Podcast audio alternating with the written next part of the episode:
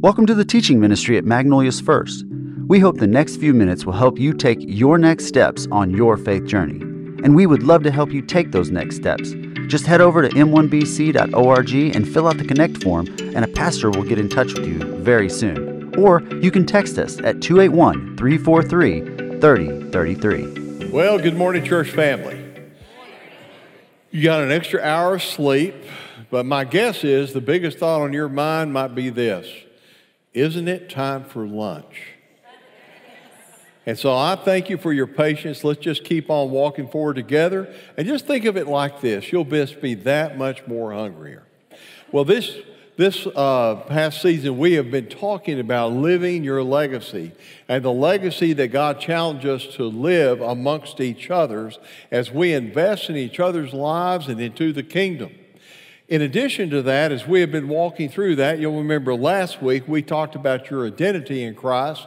And this week, I want to talk to you about your relationships because all of us are involved in relationships. Some of your relationships, you would say, very healthy. Some of those relationships, you might say, kind of sketchy. But the reality is, the way that we walk in our relationships dramatically impacts how we see life and the way that we experience the life that we're in. So we're going to see what the Bible has to say to us, and I'm going to ask you to join me in prayer as we go to the Father and ask His blessing. Lord, as we are looking at your word, help remind us that you have called us to you to be in relationship with you, and that you have called us to be in relationship with others. And Father, we pray that our relationships would be marked by a demonstration of a heart that is yielded to Jesus. For we pray it in His holy and precious name. Amen. Relationships. We're in 1 Peter. And as we are going forward in this, I want to pull you back to chapter 2 a little bit. We're going to do kind of a survey between 1 Peter 2.13 all the way through chapter 3, verse 12. We're not going to drill on everything, but I want to just talk to you about what does the Bible say to us about our relationships. Well, let's begin with this relationships. What's a basic understanding? And I would suggest to you this that the way that you perceive people and the way that you perceive yourself dramatically impacts your relationships. What does the Bible have to say about the way we see ourselves? Well, I'll remind you of what we talked about last week in 1 Peter chapter 2 verse 9. It says, "But you're a chosen race, a royal priesthood, a holy nation, a people for his own possession, that you may proclaim the excellencies of him who called you out of darkness into his marvelous light." And he says, You need to remember that you are a chosen people, a royal priesthood, a holy nation, a people of God. And while you walk through this earth, not everyone's going to treat you well, and not everyone's going to understand the value of who you are, but you need to be mindful of how God sees you. That when God sees you, He sees His child. If you know Jesus as your Lord and Savior and you have embraced Him into your heart and you have asked Him to forgive your sins and He has come into your life to be your Savior and Lord, you have now been brought into the family of God. And when God looks at you, He sees the people He chose. He sees someone that He set apart. He sees someone that He dearly values. And there are times when people are talking to you and maybe they're not being as nice to you as they need to be, and maybe they're not being very kind. And I'm just going to suggest you play a tape in your head and say something like this If it weren't for, you just need to understand, if you knew who you were talking to, you would talk better to me. Because I belong to Jesus. Matter of fact, just look at somebody in the auditorium and say, I belong to Jesus. How about you? I mean, when you know who somebody is, it impacts things. It's a perception. We need to remember who we are, but not only that, we need to be mindful of how we see other people. How does God tell us to see other people? Well, let's start with this. How does He tell us to see everybody? In Genesis chapter 127, it says, So God created man in his own image. In the image of God, he created him, male and female, he created them. God created every one of them. So when I look at anybody, I am seeing a glimmer of the image of God. So I don't get to look at anybody with disdain. I don't get to look at anybody and say, I'm not sure you're worth my time. I'm not sure you're a person of value because they have the image of God within them. They have been imprinted by God. Now, we have to be mindful that people's choices impact the way that we can walk with them. But the Bible says that God so loved the world that what? He sent his only beloved Son to do what? So that anyone that would believe in him could have eternal life. He loved the world, just not the easy people to love. And would you agree that there's some people in life that are a little harder to love than others? How do we see them? The Bible says they're created in His image, but how do we see each other? How should we see each other when I'm looking at a fellow believer, someone else that knows Jesus? Well, I need to remember that the Bible tells me that they are now a new creation in Jesus Christ. The Bible says, 2 Corinthians 5.17, therefore, if anyone is in Christ, he is a new creation. The old is gone. The new has come. And so as I walk with them, they may have made mistakes and made choices in their past before they knew Jesus, but now I'm to look at them as a new creation and give them the opportunity for growth and for movement and for maturity not to be locked into past behaviors, but to move toward healthy behaviors. Also, not only are, are they a new creation, the Bible says that they are now part of the body of Christ as believers. 1 Corinthians 12 27 says, Now you are the body of Christ and individually members of it. And so we are saved individually, but we are joined together corporately, and we need each other. You need to know that this church family is not complete if you're supposed to be part of us and you don't join with us. And if this isn't the right church family for you, we want to help you find the right one. We really do. Because we know that if you'll be where God wants you to be, that you'll be challenged and that you will grow and that you'll experience the best that God has to offer you. And so we understand as we look at fellow believers that they are new creations. We understand that they are part of the body of Christ. And we understand that we need each other, that we complete each other, and that our perception of other people is dramatically impacted by what we believe and what we understand. Years ago, when I was in seminary, Dr. W.A. Criswell was the pastor of First Baptist Church of Dallas. At that time, he had entered into his fifth decade as a pastor in that church. And there was a lot of Dr. Criswell stories that would float around the seminary. Some of them were probably very true, and some, some I kind of questioned. But there's one I want to tell you about perception I think is important, and you can decide whether or not you think it is a true story or not. It was about an older woman that made an appointment to come see Dr. Criswell because she needed to talk about a funeral for Rufus. And so she came in and she was talking to Dr. Criswell, and he opened up his diary and said, Well, when do you want to bury Rufus? And she said, Well, we like to do it on this day, okay? And what time do you want to bury Rufus? Well, I like to do it on this day. Well, that's fantastic. Well, can you tell me some more about Rufus? Because you can imagine in a church that had over 15,000 members that you can't know everybody intimately. And so she began to talk about him and how much she enjoyed his company. And she said, You know, no matter how bad my day was, I knew that when I got home and I pulled out his water bowl and I pulled out his food bowl, he would just shake that tail and he was so excited to see me. And the story is that Dr. Criswell at that point looked at her and shut the calendar and said, Is Rufus a dog? And she said, Yes, sir. He said, You think I'm going to bury a dog?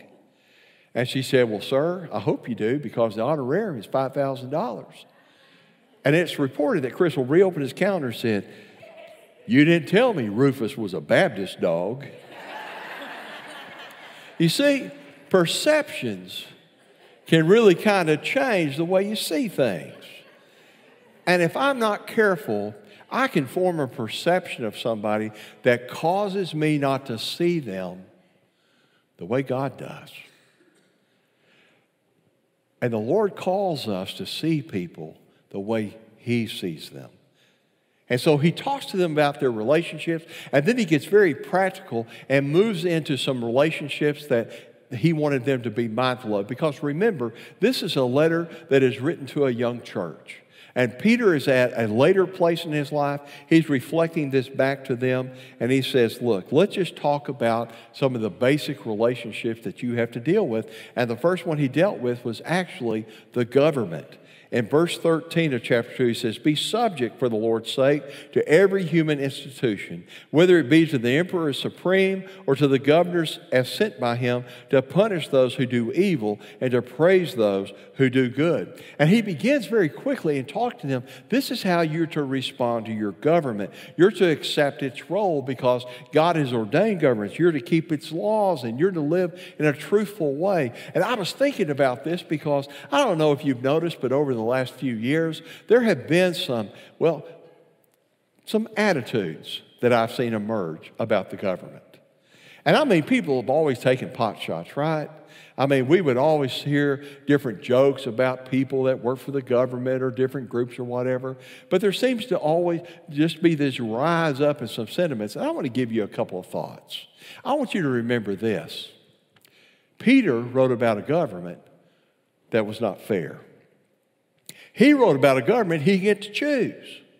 He wrote about an emperor that was there by birth instead of by vote. He wrote about those that would take advantage of them and could take their lives at a whim. He wrote about those that, in a very real way, could bring heartache and challenge into their lives. And he said, Listen, in verse 17, honor everyone, love the brotherhood, fear God honor the emperor, accept its roles. It has a role. Keep the law, be a truth bearer, and just remember this that even when it's unfair, you need to be mindful of the fact that God has allowed this at this moment. So you respond in such a way that you can demonstrate the character of Jesus Christ. And I know that we have struggles here. I know that there's some dissatisfaction. I know that there's challenges. But can I remind you that each and every one of us gets to vote?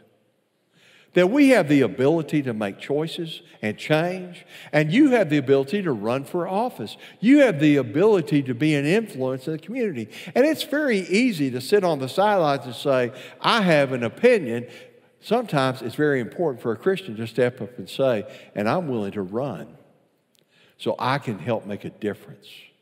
I will tell you, this morning there was not a huge line on our northern border of people pushing to get into Canada. This is still the place that people want to come to for freedom. And we have such a trust and a responsibility, and we need to be grateful for the opportunities that we have been given. He starts, he says, let's be talking about the government. Then he moves to a very unfair, unjust situation, and that is in the area of slavery. He says in verse 18, Servants, be subject to your masters with all respect, not only to do the good and gentle, but also to the unjust. For this is a gracious thing when, mindful of God, one endures sorrows while suffering unjustly. And Peter's intention here is not to address the wrongness of slavery. His intention here, which it is wrong, period. His intention is if you find yourself in something as wrong as this, how do you respond? And he says, you make sure that even though it's not, uh, it's not fair, you show respect, you work hard, you bear up underneath it, and you do it in such a way that when they find out that you know Jesus, their life is impacted. And so I just want you to hear that even in unfair situations, like we read about earlier this summer when we talked about Joseph being cast into prison, that very often God uses those moments of oppression to bring about something bigger and more important. And then he talks about the home. And when he gets to talking about the home, he talks to wives and he talks to husbands. And you know, every time you talk about husband and wife relationships, it can get a little dicey. Because a lot of us in this room are married. And in the next few moments, you're either going to say, see, or you're going to have it said to you. So I'm going to be very careful here, but clear. He starts with wives. He says, likewise, wives, be subject, in verse 1 of chapter 3, be subject to your own husbands. And that word subject is actually the word submission.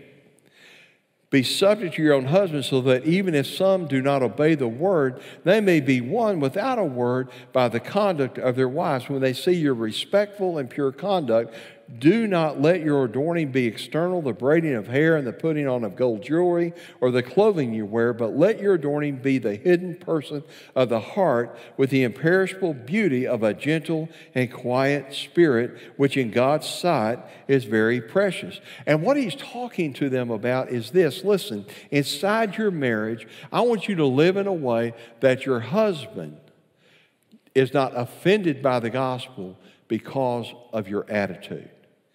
I want you to live in such a way that if your husband is not a believer, that because of your heart, because of the way that you conduct yourselves, he is attracted to the gospel. And I'm always kind of mindful whenever I come to this passage of how many people I knew as I pastored, both men and women, but a lot of times it was women that I saw bringing their children to church and somewhat disturbed that their spouse did not come with them. And they would ask me a question, Pastor, what should I do? And I would always say something like this Love them well and let them know when you leave that you're going to miss them while you're gone, but you're looking forward to coming home to them.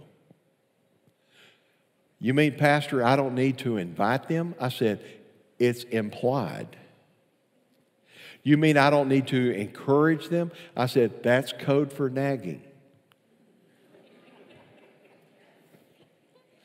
and they've read the code. So just love on them. And you let God work on their heart, and He will.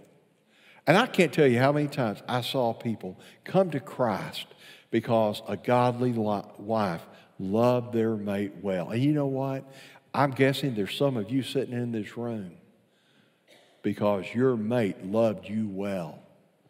And you finally said, I don't know what God's doing in that girl's life, but I got to show up and see. So he says to him, I want you to be careful of that. But it's interesting when he talks about husbands in verse 7.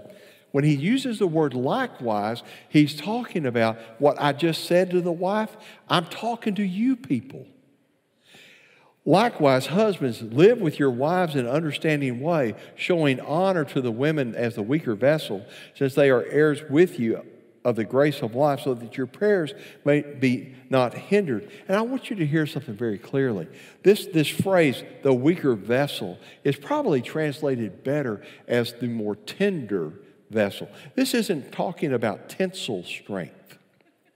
This isn't about the fact that, well, he's a strong guy and she's a weakling. That's, that's not what this is about. It's talking about framework, it's talking about orientation, it's talking about heart. And the, the, the simple truth would be like this when it comes to relationships, I would like to confess that most of us men are obtuse. we are not always the clearest on what things mean. You see, ladies, sometimes you think you said something so clearly, and we're going, What? And I have always been impressed whenever I have been able to, to be with my wife and we have visited with other couples, especially when I was pastoring. And as I would come out of that meeting and say, I think that went really well. And my wife would go, Well, almost. And I'm like, What? She goes, Well, did you notice? Did you see? And I'm like, What? I mean, because, you know, I'm just like, we had a good meeting, let's go. And she's like, well, did you see, you know, the, the, the demeanor? Did you notice the shift in the room? And I can tell you how many times she has kept me safe and kept me from doing something foolish. Guys are not always wired to be the smartest. You don't have to confess, brother. It's okay. Uh, but but I'm just telling you, we need each other. We do. And the Bible talks about mutual submission, not a dominance. Now, what are some qualities that endure in relationships? Look at verse 8 of chapter 3.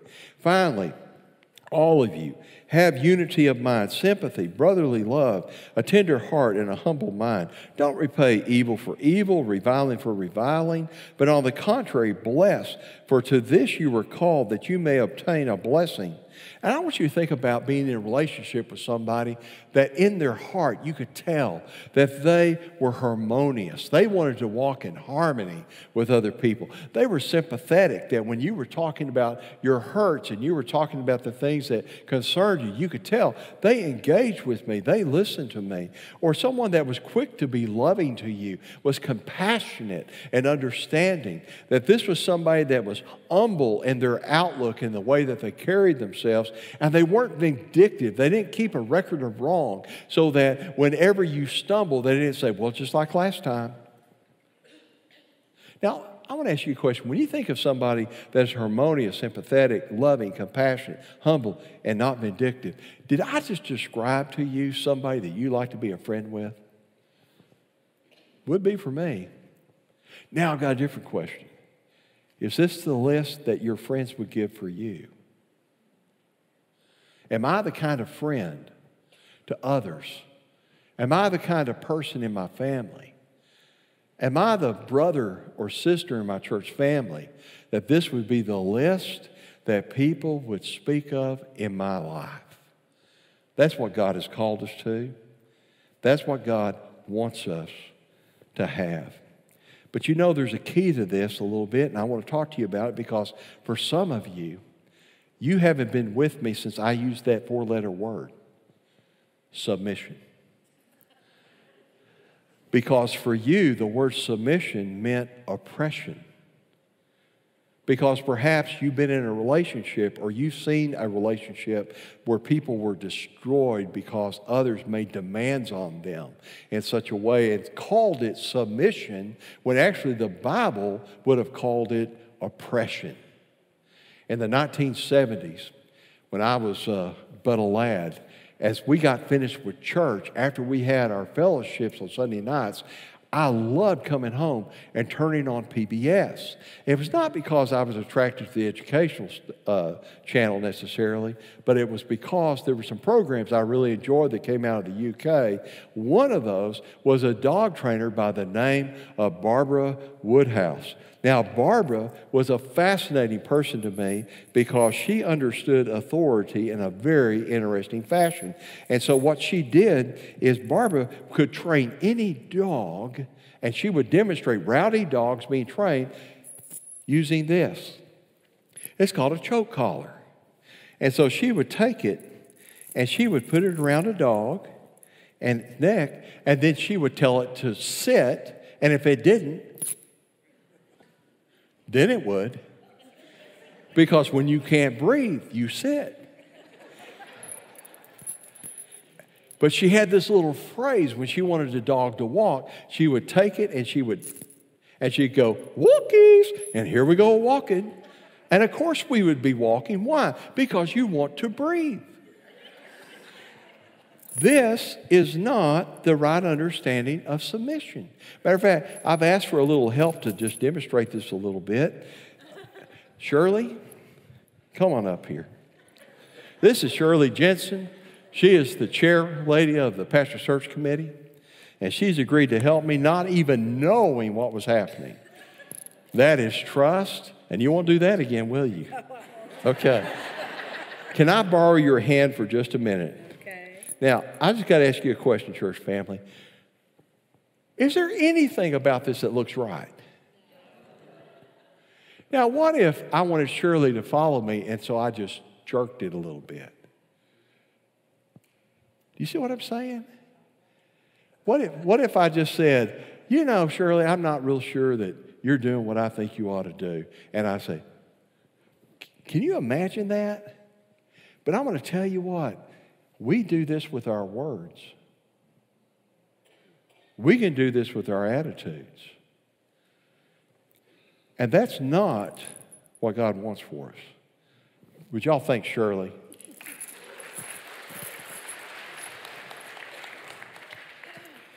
Matter of fact, I will tell you that's not what God wants to do with you either. Once in a while, I'll hear somebody say something like this God really had to jerk my chain. I want you to hear that's not what God wants. It says in Psalm 32 9, Be not like a horse or a mule without understanding, which must be curbed with a bit and bridle, or it will not stay near you. He says, Listen, I want you to be responsive to me. Matter of fact, the picture that God gives is the picture of a horse and a rider that knows each other so well that it's not the pull of the reins, it is the pressure the horse feels. It is the sense the horse has when a horse really knows its rider and vice versa, where it almost anticipates where the rider is trying to go just by the gentle shift of their body or the pressure inside their leg. They can feel it and they know that's where we ought to go. And that's what God wants for your relationship to be like with Him is that when He moves, you move. Where He goes, you go. And they just have to ever jerk your chain, but simply He is able to say, Follow me.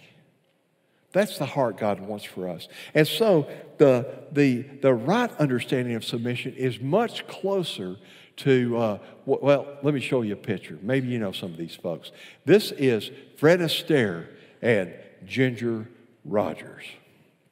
Okay. The other is some folks from Dancing with the Stars. I didn't even know this. You know that Dancing with the Stars has been on for 18 years? 32 seasons. I thought this was, you know, I mean, I knew it had started, but I really thought it was off television. Obviously, I need to watch more stuff. But what I want you to think about is if it's actually a dance, it is movement together, not apart. My mom and dad, they loved to dance. Now, they were Baptist. Okay. They drank Shirley Temples.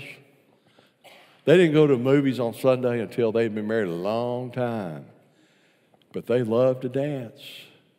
And my mother would talk about how good a leader my dad was, how good a partner. And what I remember is this God wants us to walk with Him in such a way that as He moves, we move with Him.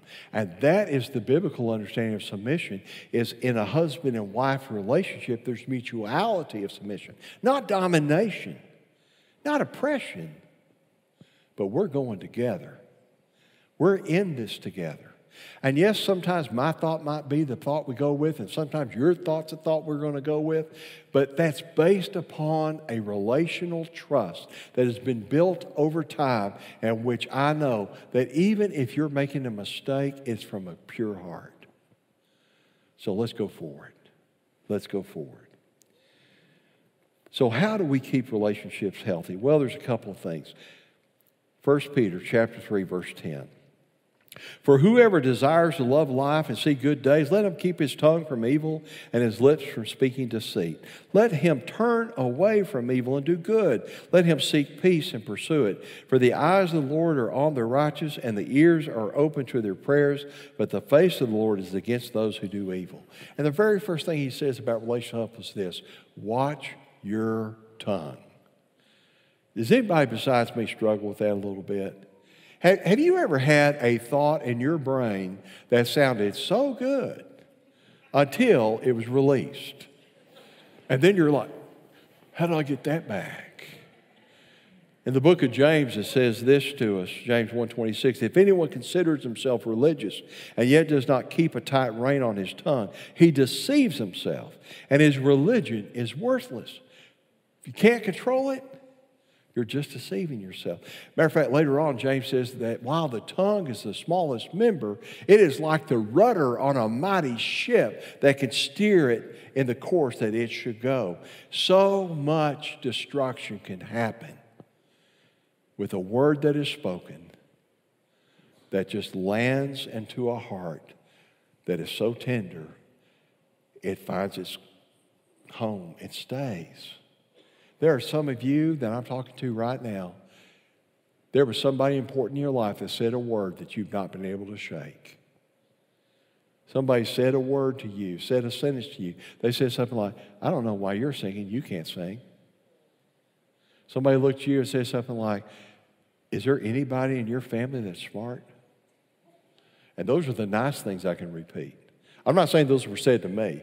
Uh, probably should have been, but the point is, there are there is words that can be spoken, and sometimes they're spoken by the ones that are supposed to protect us, not hurt us. And some of us have spent our lives trying to get past the declarations of others. I'll remind you of something that we started with. God looks at you and he says, I chose you. God looks at you and says, I sent my son to die for you. God looks at you, and remember what I said earlier in, in uh, 1 Peter 2? You are my precious possession. I treasure you. Don't let the words of the enemy be louder than the words of God. Watch your tongue. What else? Watch your ways. Watch your ways. It says that be careful about how you walk. In Proverbs 16, 2, it says, All a man's ways seem innocent to him, but motives are weighed by the Lord. What are our motives? See, sometimes I have to be careful that what I do next or what I think or what I suggest is motivated by things that I prefer versus what God really wants to do. Have you ever done that? Have you ever have you ever found yourself where you realized your motives weren't pure? Well, the Bible says that we're to walk with each other with pure motives. That I'm to walk with you and you're to walk with me and we're to walk with each other in a way in which I don't have to wonder what your motivation is behind a choice that you make or encouragement that you give or the words that you speak. Have you ever had somebody in your life that whenever they were being complimentary, you knew it was going to cost you something? It's like they never showed up unless they wanted to borrow money or take your time. Watch your motivations be pure before the Lord. And only that, we need to be mindful that the choices we make make a difference. In Proverbs chapter 20, verse 11, it says, Even a child makes himself known by his acts, by whether his conduct is pure and right. And then let me just say this about our motives. In Philippians 2, 3, and 4, it says, Do nothing from selfish ambition or conceit, but in humility count others more significant than yourselves. Let each of you look not only to his own interest, but also to the interest of others. And he says, As you walk together, may it be that whenever you're making choices and decisions, you don't start with your preference, but you start with what would be best for the church? What would be best for you? What do you need? And how can we walk together in that way? You know, relationships are somewhat a fragile thing. They're a blessing when they're healthy, they're a wonder when they work well. But when they get a little dicey, it can get really tender, can it? And as we go into Thanksgiving and the Christmas season, I'm kind of guessing that there's some of you that might be thinking about people you have to see again. Not get to see, have to see. Well, it's our turn to host Uncle Billy, or whatever it is. But the reality is, is that God wants you to walk in a healthy way. We need to have the right heart. You know, last week, I appreciated so much you prayed for Pastor Gary Bragg. There's a uh, slide that's coming up that is from the Basilica there in Lewiston. And this is from the Basilica of Saints Peter and Paul. This is a Catholic basilica that holds 2,000 people. And last week, when you prayed for Pastor Gary, he and about 10 other people spoke. There was 2,000 people inside that auditorium. There was another 1,000 outside. And I appreciate so much what he had to say because one of the things he said was this I am so glad to see you tonight. Because you can imagine if you're in a small town and that kind of shooting takes place, you don't know exactly all that's going on. You don't know if it's your family, your friends, or what is happening. And he just made that comment. He says, You know, it's just so good to see you. But then a little bit later on, he asked them a question, asked or suggested to them a question that they should ask as they go through their week. And I think it's a, just a great question. He says, as you go through your day the coming week, as you go to work, as you go wherever you're going to go, and as you talk with people, let them know it is good to see you today. And then ask them this question How can I help? How can I help? And I wonder what would happen in our own lives is as we walk through the rest of this day, and we walk through our Monday, and our Tuesday, and our Wednesday, and our Thursday, and our Friday, and our Saturday, if our first thought when we dealt with someone was, How can I help? When that service was over, he and his wife were driving home, and they came to a convenience store to get gas, and as he went in, the clerk was standing outside and she was talking on the phone. And as she was talking, Gary's wife was sitting in the car and she looked and she realized that when the phone call was over, the woman had begun to cry. She walked, she thought about what her, her husband, pastor, had said, and she thought, I need to ask her. So she walked out to her and looked at her and said, How can I help? And the woman looked at her and said, Well, two of the people that perished were my mother and father in law. And they have children, and I've just been so focused on how to take care of them. I just not had any time to myself yet to even begin to grieve. And she realized as she was having this conversation with her that not only had God put her in a holy moment, but she realized that she needed to be available to talk to this woman's children, or mother and father in law's children, because she said, When I was a teenager, I lost my mother and father. See, we're back to that 2 Corinthians 1, where the comfort that we have received, we have received not just into ourselves, but so that we in turn can comfort those who need to be comforted. And so I'm looking at you today and I'm asking you, how you doing? How are your relationships? How's your relationship with Jesus? Do you have a relationship with Jesus? Because that's where everything starts. It's that first step. And if you don't know Jesus, I would love so much to get to talk to you about him. And whether that's during the invitation time or whether that's after the service, I'll be out here. And we have other folks that would love to visit with you as well. But I'm also wanting to ask this how are your relationships amongst each other, with your family? Is there a relationship that you need prayer for? Is there a relationship that you need to initiate a conversation to bring healing? Did you think about that list of someone that is loving and encouraging and, and is long suffering? And you began to look at that and say, that's the kind of person I'm supposed to be. And I need to go to fill in the blank and I need to let them know I've not been that person for you and I'm sorry. And if you'll give me the opportunity, I want to move forward and be that kind of person in your life. Whatever God has spoken in your heart in just a few moments, we're going to pray. Then, after the prayer, we're going to stand together. Uh, deacon families will be available to pray with you, both here as well as the auditorium. But we want you to experience the best God has for you. And we'd appreciate it if you would trust us enough to let us help. Let's pray. Father, in Jesus' name, we thank you for this day. We thank you, Lord, for the way that you take relationships and you use them to impact and shape us. And Father God, there are broken relationships that you want to heal. And we're going to need your strength to do it, God, because without your intervention, we're not sure how it could happen. Father, there's some here today that They've never said yes to Jesus. They've not entered into that eternal relationship. And I pray today that they would say yes to Him.